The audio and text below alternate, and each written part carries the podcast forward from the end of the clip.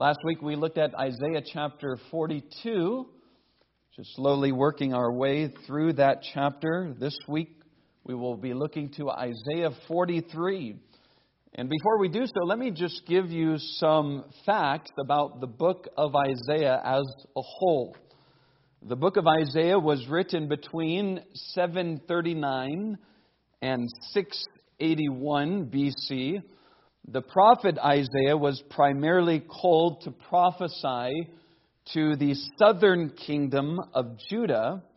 Isaiah ministered in Judah at the same time the Assyrian kingdom conquered the northern kingdom of Israel.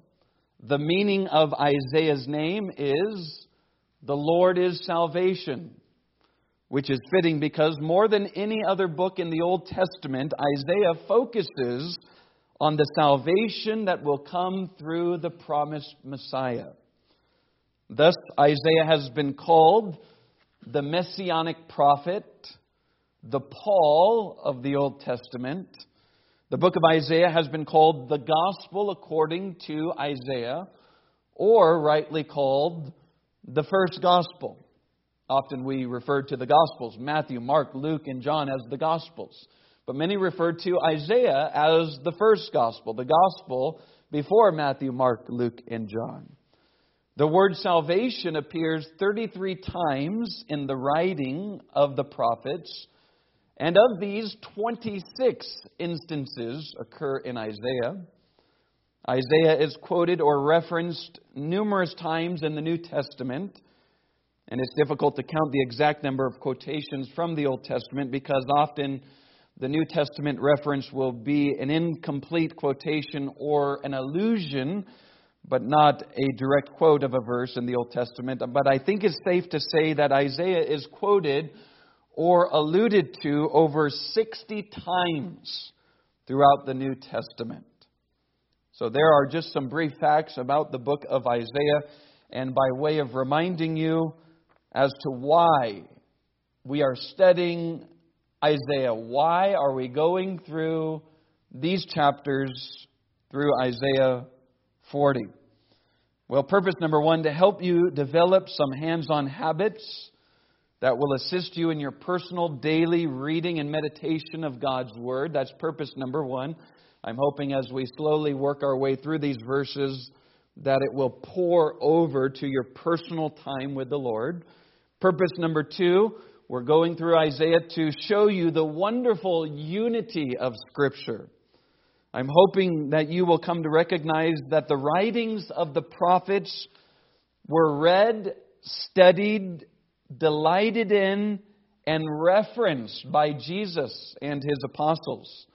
And likewise, I'm hoping that you will see that the Old Testament prophets preached the same message the New Testament apostles preached, namely Salvation by grace through faith in Jesus Christ alone. There's one message of both Old and New Testament.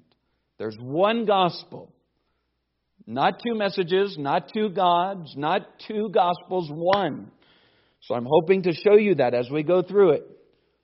The prophets preached the gospel, the same message that the apostles preached, and the apostles referenced that message from the Old Testament. Purpose number three, I'm wanting to show you that the truths of God's electing grace that we are setting on Sunday night are not truths rarely mentioned in Scripture, but frequently mentioned in Scripture. They are not truths unique to the New Testament, as some people suppose. They are sprinkled everywhere throughout the Old Testament Scriptures. And then, purpose number four, I'm hoping in this study that you will be strengthened in your knowledge of who God is, what God has done, and what God has promised to do, so that you might be spiritually encouraged and comforted in the Savior.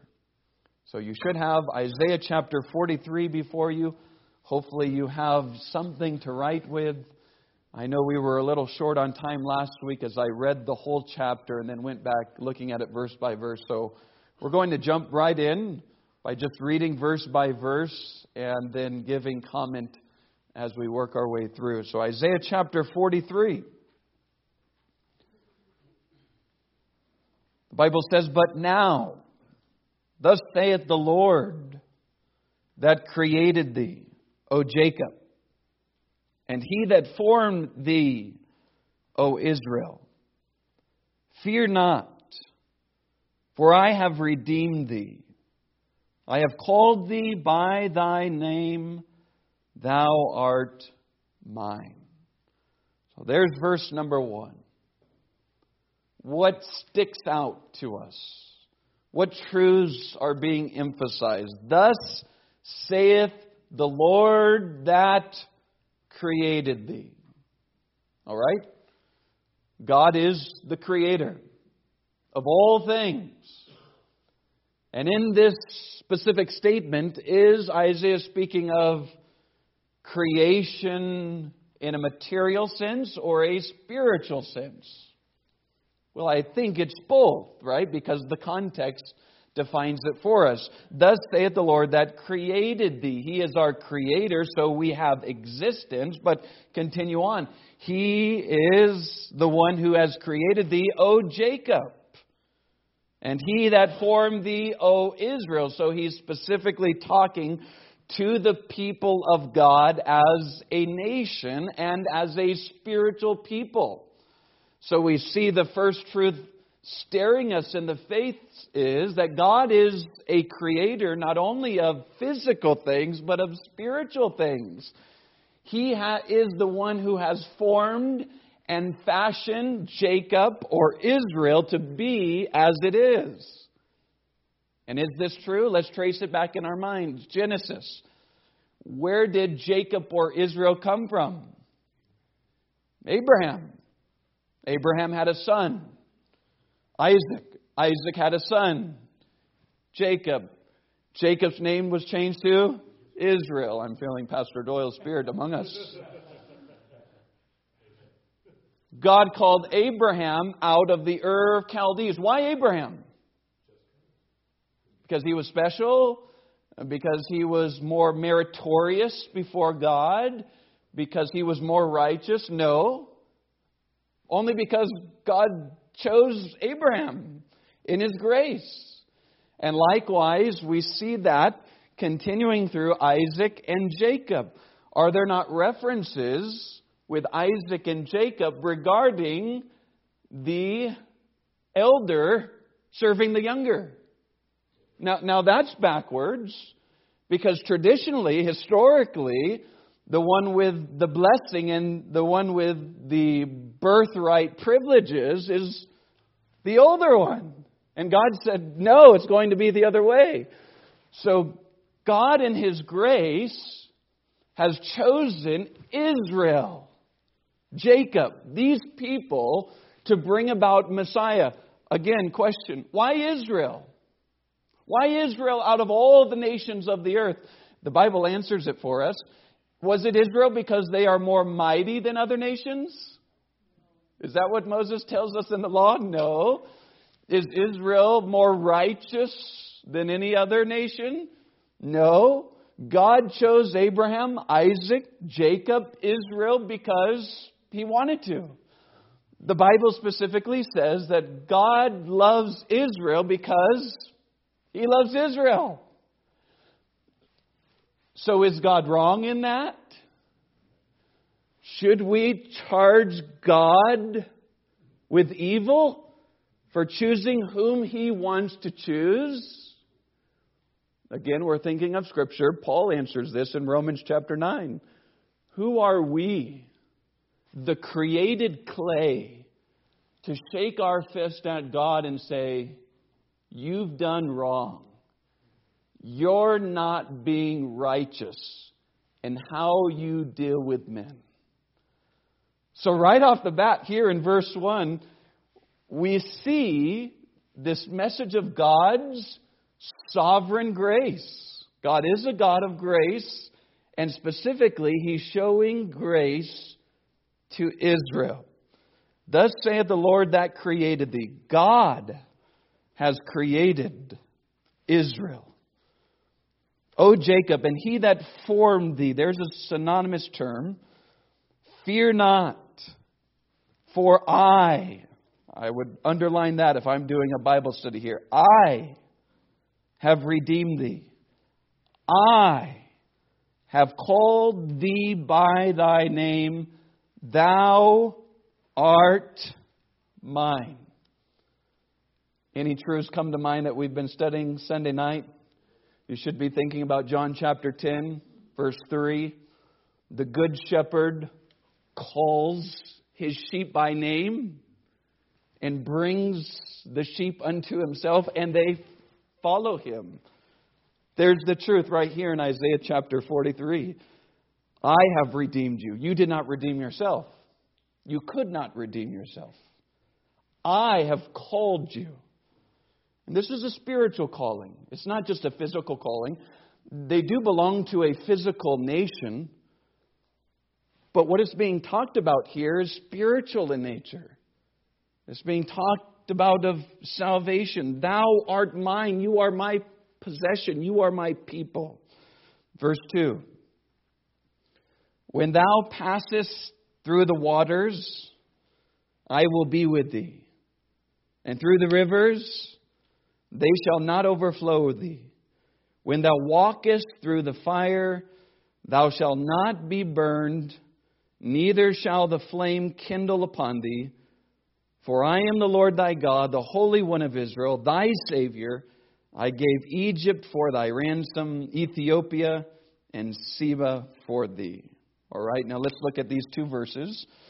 There's reference here to waters, rivers, fire, flame.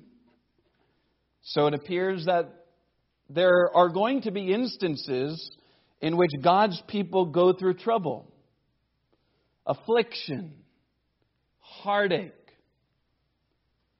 Historically speaking, do you think that Israel went through these times? They passed through great waters, rivers, they felt like they were going to drown. They walked through instances, circumstances of fire. They, they were being burned by various afflictions. And so the illustration is God's people are going to, in this life, suffer and suffer greatly. They're going to go through times of persecution. And Israel knew this. Just go back in your mind being under Pharaoh in Egypt, living as slaves, being taken by the enemies of God, being taken to foreign lands. We look at the book of Judges. How many times were they brought under their enemies and then cried out and then released and brought back to their enemies? These were great waters. These were great floods, so to speak. Great fires, very hard. But what does God comfort us with here? Beginning in verse 1, working its way through verse 4. There in verse 1, he says, Fear not. You don't need to fear. Why? Because he promises, I will be with thee. These circumstances will not overflow you. When you walk through the fire, you will not be burned. Neither shall the flame kindle upon thee. They're not going to overtake you. Why? For I am the Lord thy God, the Holy One of Israel, thy Savior. Notice the possession again. I am your personal Savior. I'm not just a God who's out there, but I know you by name. I've called you by name. You're my children. Hmm. So, yes, there are going to be times of heartache and despair but I will work it for a purpose, for a reason that you cannot understand. I'm the potter, you're the clay, so I will mold you and make you to be what I want you to be for my glory. Aren't these comforting truths? These are truths that we need. We look at the world. What do we find around us? Floods, fires, persecution increasing, this world turned upside down the Christian faith being mocked more and more. Sometimes we're tempted to fear what's on tomorrow. I mean, our nation can't even figure out that there are only two genders. The most elementary truth in the biological sphere. Christians are being persecuted in the UK and Canada just for preaching that simple truth that God created them from the beginning, male and female. That's it. There are people, pastors being arrested over that simple truth. So, should we fear? No. Scripture says, Fear not. Why? Because we belong to God. He's our shepherd, He's our protector, He's our provider, He's the potter. All things work together for good to those who love God, to those who are the called. Called according to His purpose. Fear not. Jesus spoke that message. Let not your heart be troubled. Fear not. How many times did Jesus tell his apostles, Fear not? Why do you fear? Why are you afraid, O you of little faith? So, this also teaches us here that God knows something about our frame. He knows that which we're prone to, and that is the dungeon of fear. So, I don't know what specific fears you have in your life, but let this scripture comfort you. Maybe you have a fear about some health problem, some family situation, some financial crisis, fear about our nation crumbling, the banks taking all your money. Fear. There's fear on every side, but we don't need to fear. Why? Because we are of the one who created everything. We are the one who sustains us. God, who spoke all things into existence with His Word, has a way of providing for His own. So, this is a pillow we can rest our hearts upon.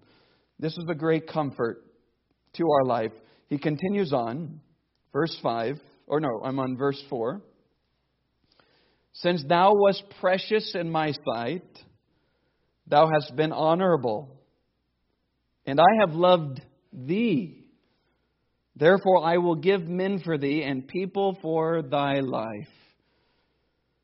Wow, who, who is Israel to be called precious? Only in Christ, only by His grace, can anyone be called precious in God's sight. We're, we're sinners by nature. We're rebels at the core. And yet God calls his people precious. What grace. And then what love. I have loved thee. And there, see the personal love that God has for his people. He has a common love, but there's also a personal love. There's a covenantal love that he has for his people. Verse 5, he continues, Fear not. There it is again, fear not. When God repeats himself several times, I think we should take note of that. Fear not, fear not, fear not. Why? For I am with thee. God's presence should expel our fears. If He's with us, who can be against us? Fear not, I am with thee.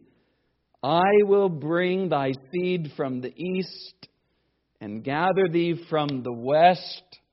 I will say to the north, Give up, and to the south, Keep not back. Bring my sons from far and my daughters from the ends of the earth. Even everyone that is called by my name, for I have created him for my glory, I have formed him, yea, I have made him. Now, this is a great statement. Notice it again.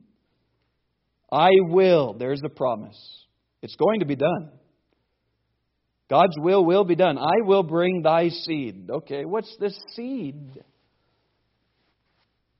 Physical or spiritual? Well, God does preserve Israel. We find that in the Old Testament. He preserves his national people.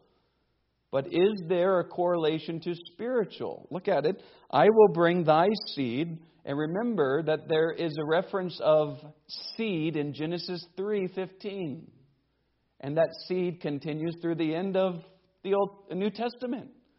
God is bringing his people, his seed his sheep, his children, seed.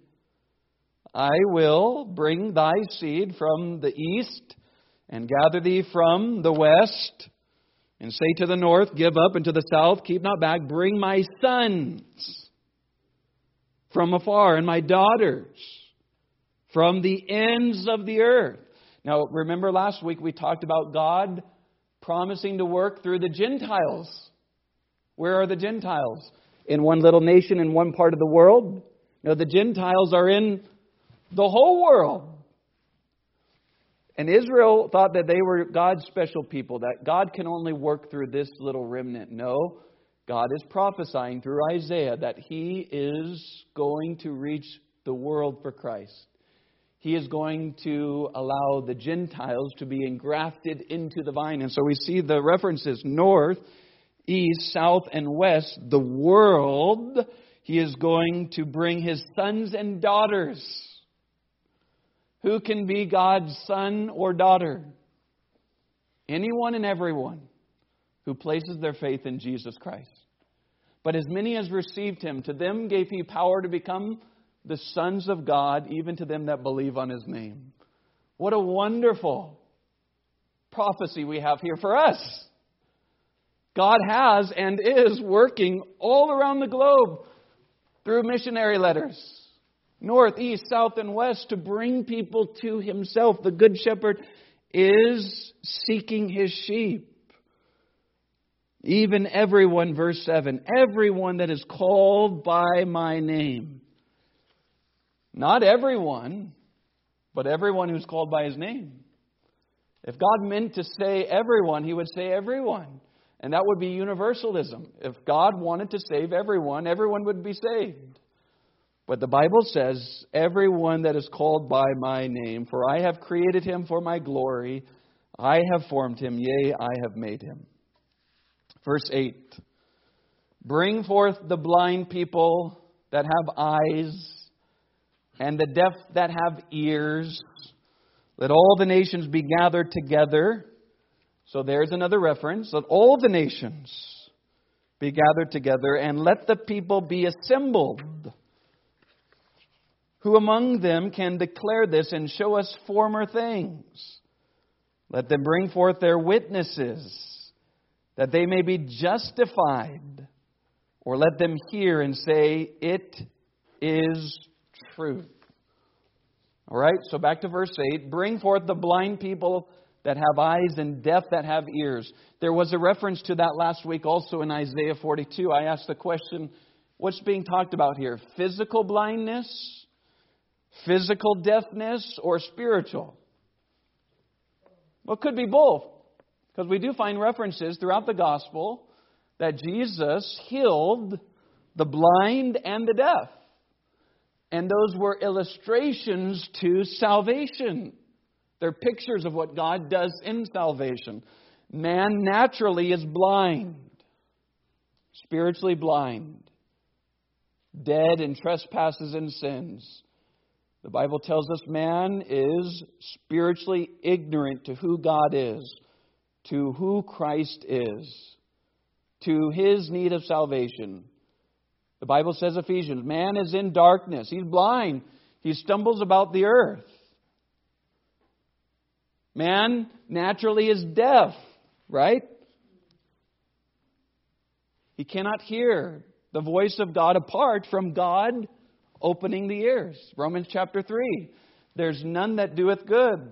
There's none that seeketh after God, not even one. So, do you see the picture of man's depravity? He's both blind and deaf. Have you ever talked to somebody about the goodness of God, about the gospel, and they just look at you with glazed over eyes? As if you're talking about the flying purple people eater?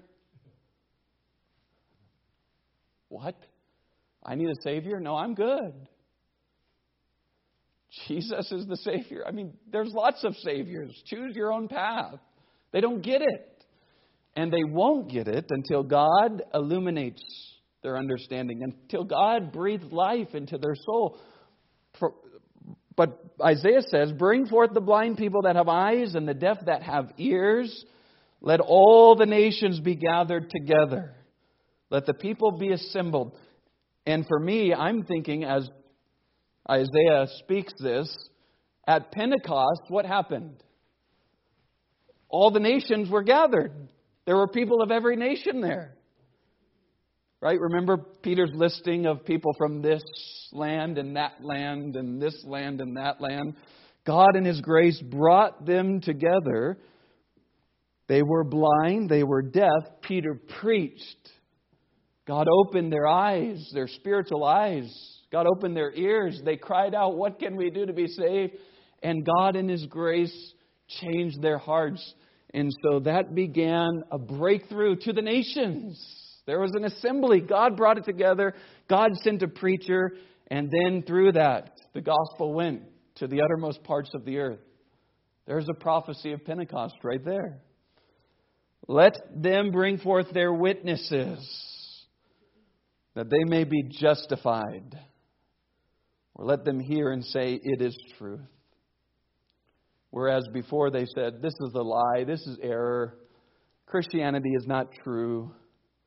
But through Jesus Christ, who is the way, the truth, through the gospel of truth, through the spirit of truth, they come to say, This is true.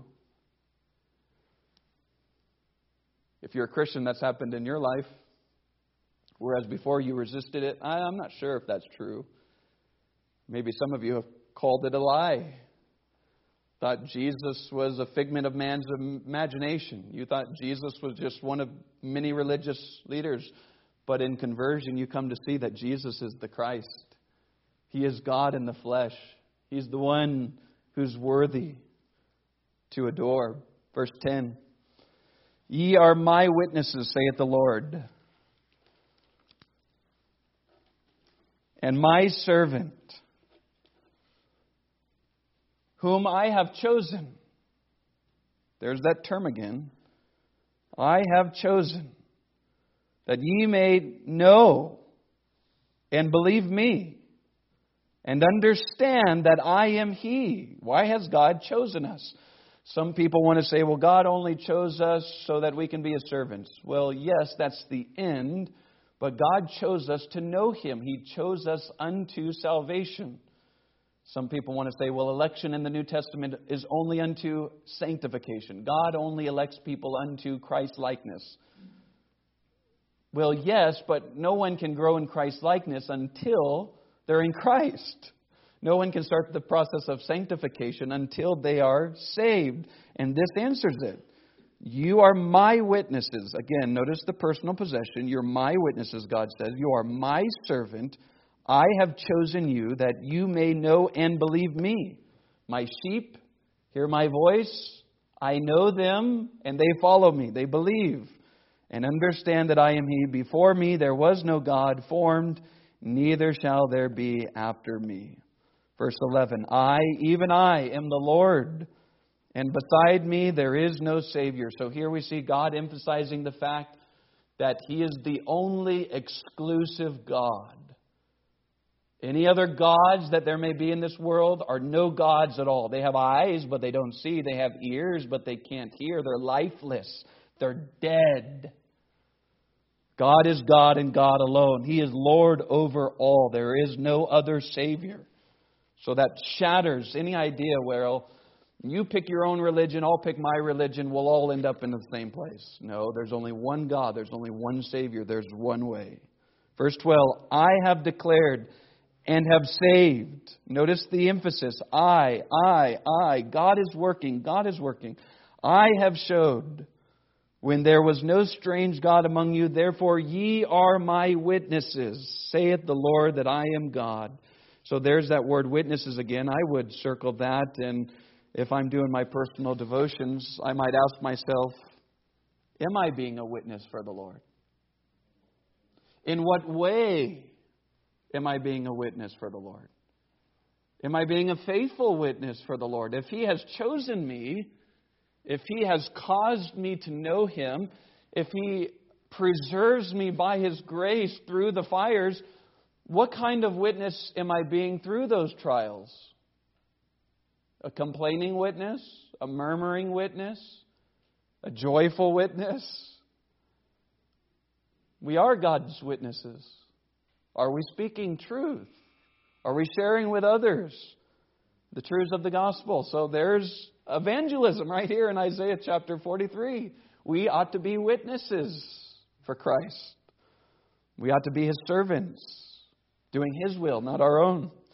Verse 13 Yea, before the day was, I am he, and there is none that can deliver out of my hand. I will work, and who shall let it? Verse 14 Thus saith the Lord, your Redeemer, the Holy One of Israel. He is holy. Isaiah chapter 6 He is holy, holy, holy. He is the one separated from sinful men, set apart. He's the Holy One of Israel. We ought to esteem him as holy. He's not somebody that we can fist bump. He's not someone that is like us. He's holy. He's sovereign. He's supreme. For your sake I have sent to Babylon and have brought down all their nobles and the Chaldeans who, whose cry is in their ships. I am the Lord, your Holy One, the Creator of Israel, your King. Thus saith the Lord, which maketh a way in the sea and a path in the mighty waters. So there, there's the similar reference to back to verse 1 and 2. There are seas that we go through, there are mighty waters that we might sail through, but God is with us. He's our King, He's our Holy One. We don't need to fear. Verse 17, which bringeth forth the chariot and the horse, the army and the power. They shall lie down together, they shall not rise. They are extinct, they are quenched as tow. Does that cause you to remember anything there? The Exodus? God overpowering Pharaoh? I think there's an allusion to that. Isaiah knows the history of Israel. God brings down mighty chariots, mighty armies in their power, but they are nothing before God. In the snap of his finger, he can take down any king, any army. That's an encouragement to us today with Rocket Man in North Korea, China and Russia. We have military personnel nearby. What's going to happen? Are they going to be okay? Is World War III upon us? Will we be living through World War III? Maybe, maybe. And if we wake up one morning and the news headlines say World War III is here, what are we going to do? And go back to the Word and remind yourself God's in control. He holds the hearts of kings in His hands. We don't need to fear because at a moment, He can turn things for good. And He can use evil for good.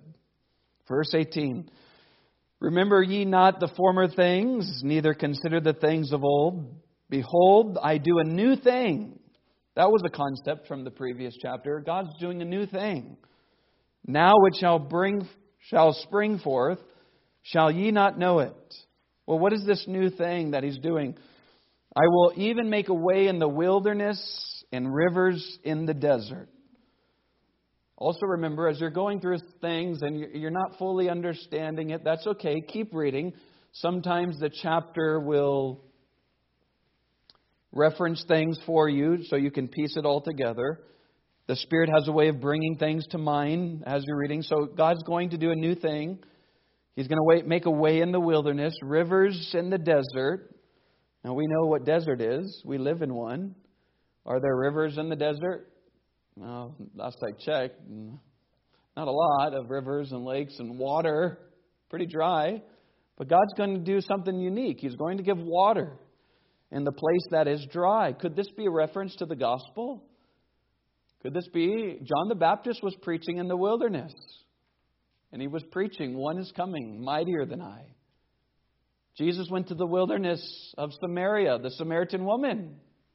And he talked about he's the living water. Oh, there's a reference. He's going to do a new thing. That it was new. Remember the apostles, John 4?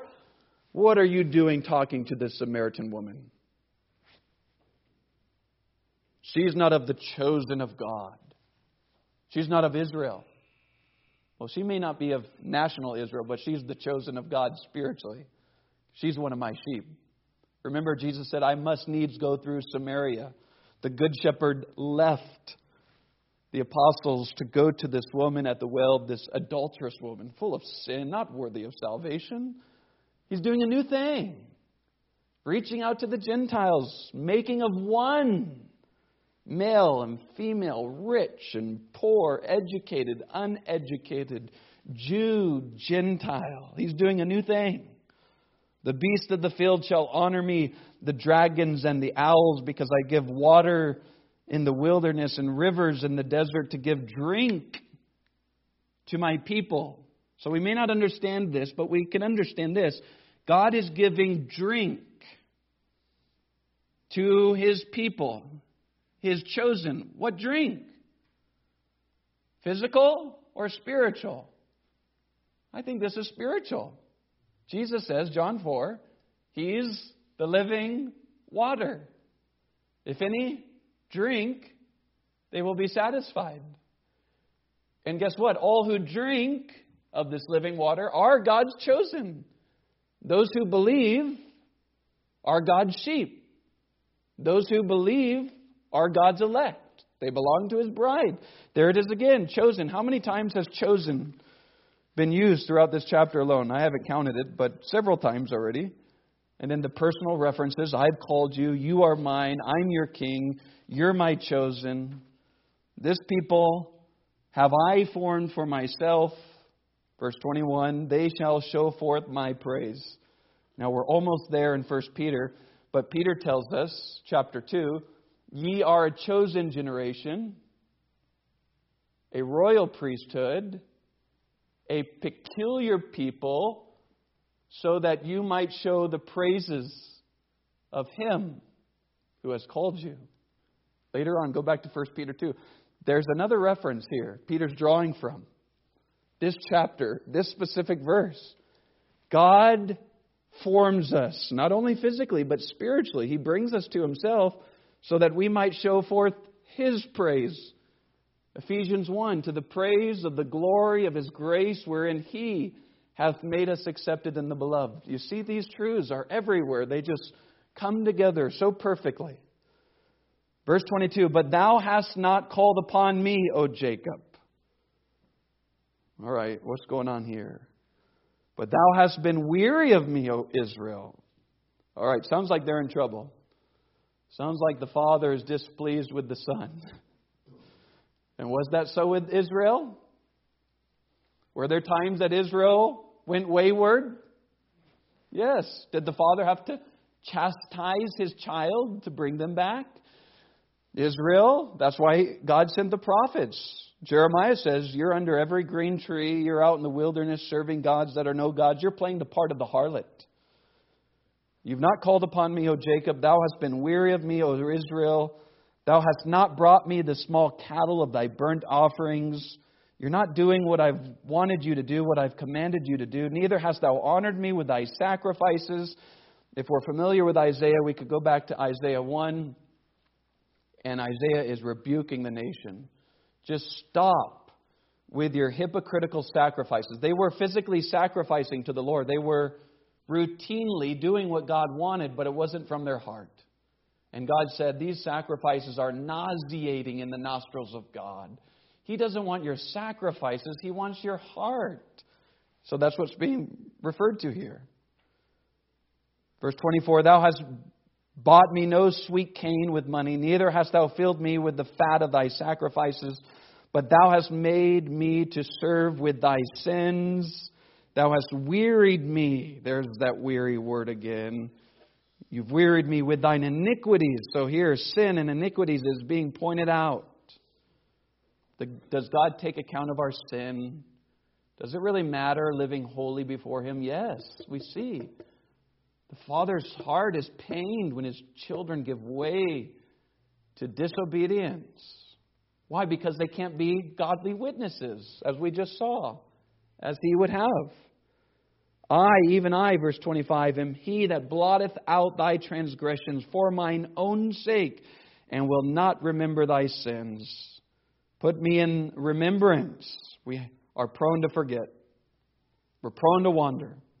So here's a call a gracious call. Put me in your remembrance. Put me back in your mind. Put me back in the preeminent state that I ought to be. Let us plead together. Well, that's that's a reference from chapter 1. Come now. Let us reason, saith the Lord. Though your sins be as scarlet, they shall be as white as snow. So here we see an invitation. When we fall away from the Lord, when we sin, God is gracious to forgive us if we confess it as sin, if we repent. Declare thou that thou mayest be justified. Thy first father hath sinned, and thy teachers have transgressed against me. Therefore I have profaned the princes of the sanctuary, and have given Jacob to a curse and Israel to reproaches. So that teaches us there are consequences for sin, for wrong choices. God does sometimes allow his children to eat the fruit of their own ways. And so this is a warning. Jacob, Israel, in your sin, I've given you over to your own curse, your own reproaches. But will Jacob and Israel be ultimately be lost? Is God done with them? Is he going to put them on the shelf? after Isaiah's ministry? No. Why? Because they belong to him. And so take that truth, parallel it to us. All right? What we can't do is say, well, that's for physical national Israel. This has nothing to do with us. The whole of Romans makes it clear if we believe, if we have faith, we are united with Abraham through that faith. Therefore, we are of Abraham's seed. We are the Israel of God. Spiritually. In Christ. We are. God has worked through national Israel. No, no doubt about that. God still has a plan to work through Israel. But we are in Christ, the Israel of God. And so, even though we stray and sin, the Father who loves us brings us back to his fold. We will never be ultimately lost. We looked at that last Sunday night. We persevere because he preserves us. So there's Isaiah 43, full of comfort, full of encouragement, full of Bible doctrine, full of grace after grace after grace after grace. We sin, he still loves us. We love him only because he first loved us. That's obvious in the text. Here in his love, not that we loved God, but that he loved us and sent his son to be a propitiation for our sins. So there it is again.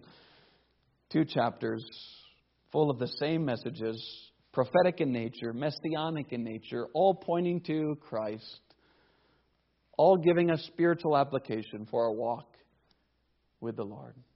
Hope that's a help in some way.